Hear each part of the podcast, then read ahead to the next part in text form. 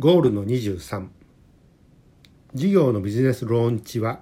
三軸の掛け合わせの繰り返し。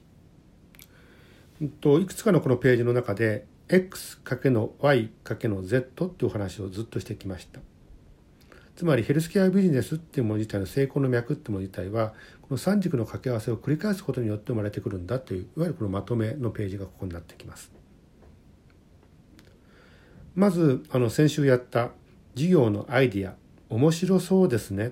ていう脈が見えてくるためには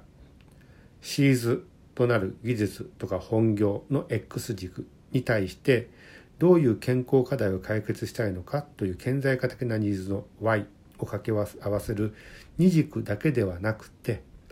もう一つの Z 軸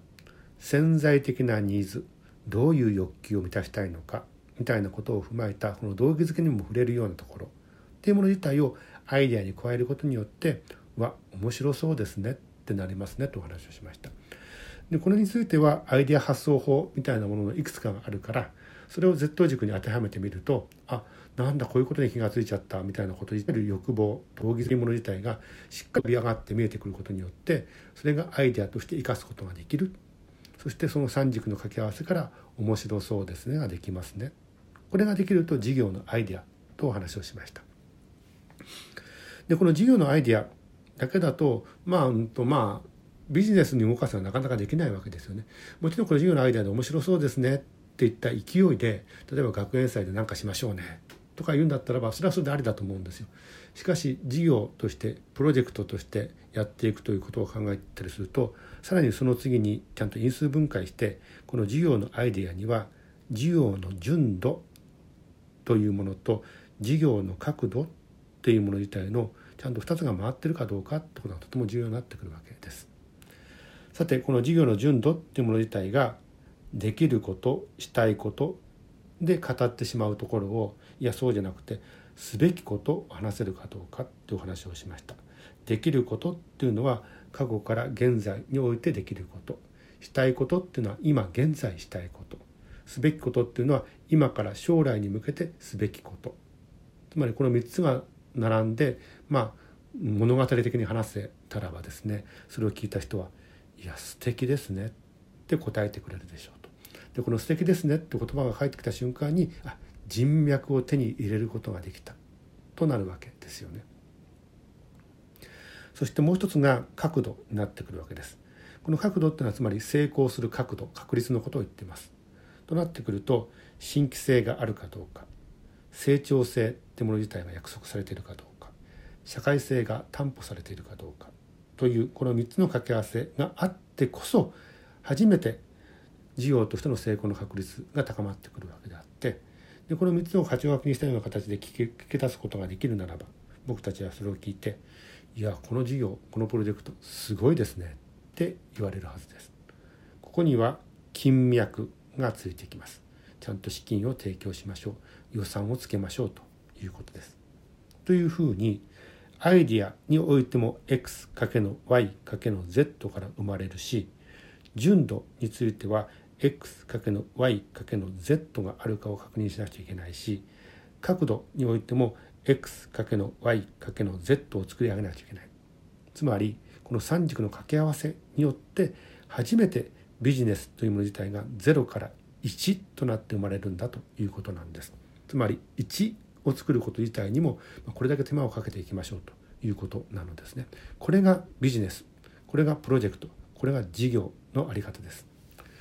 では文章本文を読んでみましょう。ゴールの23事業のビジネスローンチは三軸の掛け合わせの繰り返し事業のビジネスアイデアそしてその先の事業の構想立案と事業の構想計画そのいずれもが三軸の掛け合わせつまり三要件から成立しています。それをもってヘルスケアビジネスは脈ありの源流から人脈と筋脈を引いて流れを作り悠々たる大河へと導かれます。何かをすっ飛ばしていきなり事業が流れに乗るわけはありません。しかし多くの事業者がいきなりヘルスケアビジネスののれんをくくり流れに飛び込み足元足元すくわれすってんころりん。そんなケースも少なくありません。ビジネスローチのフェーズはとても重要なのです。ここまで到達してやっと0から1が生まれます。事業のビジネスアイデア発想着想創造とはビジネスを始めるにあたってワクワクゾクゾクするといった脈動を感じるものでなくてはなりません。シーズ×顕在的ニーズ潜在的ニーズの3要件を満たし面白そうですねを得て初めてゼロとなる起点が誕生します。次にどれぐらい純粋な思いで事業を構想したかできることかけるしたいことかけるすべきことの3要件を満たす純度を持った事業の構想立案は素敵ですねと称されそのビジネスに理解者や協力者支援者といった人脈が集まります。さらにどれぐらい確かな制度で事業を計画しているか。新規性×成長性×社会性の3要件を満たす角度を備えた事業の構想計画はすごいですねと評されそのビジネスに予算獲得や資金調達といった金脈が導かれます。成功するビジネスをかたどる1は純度と角度からできています。これとてもすごく重要なところをお話ししました。あの今後ですね皆さんが何かしらの、まあ、学生です。あるいは、うんと、面接をするとかあるいは会社に入ってからですね何か企業、うん、と事業を立案するっていった時にとても重要なこの3要件を示しています。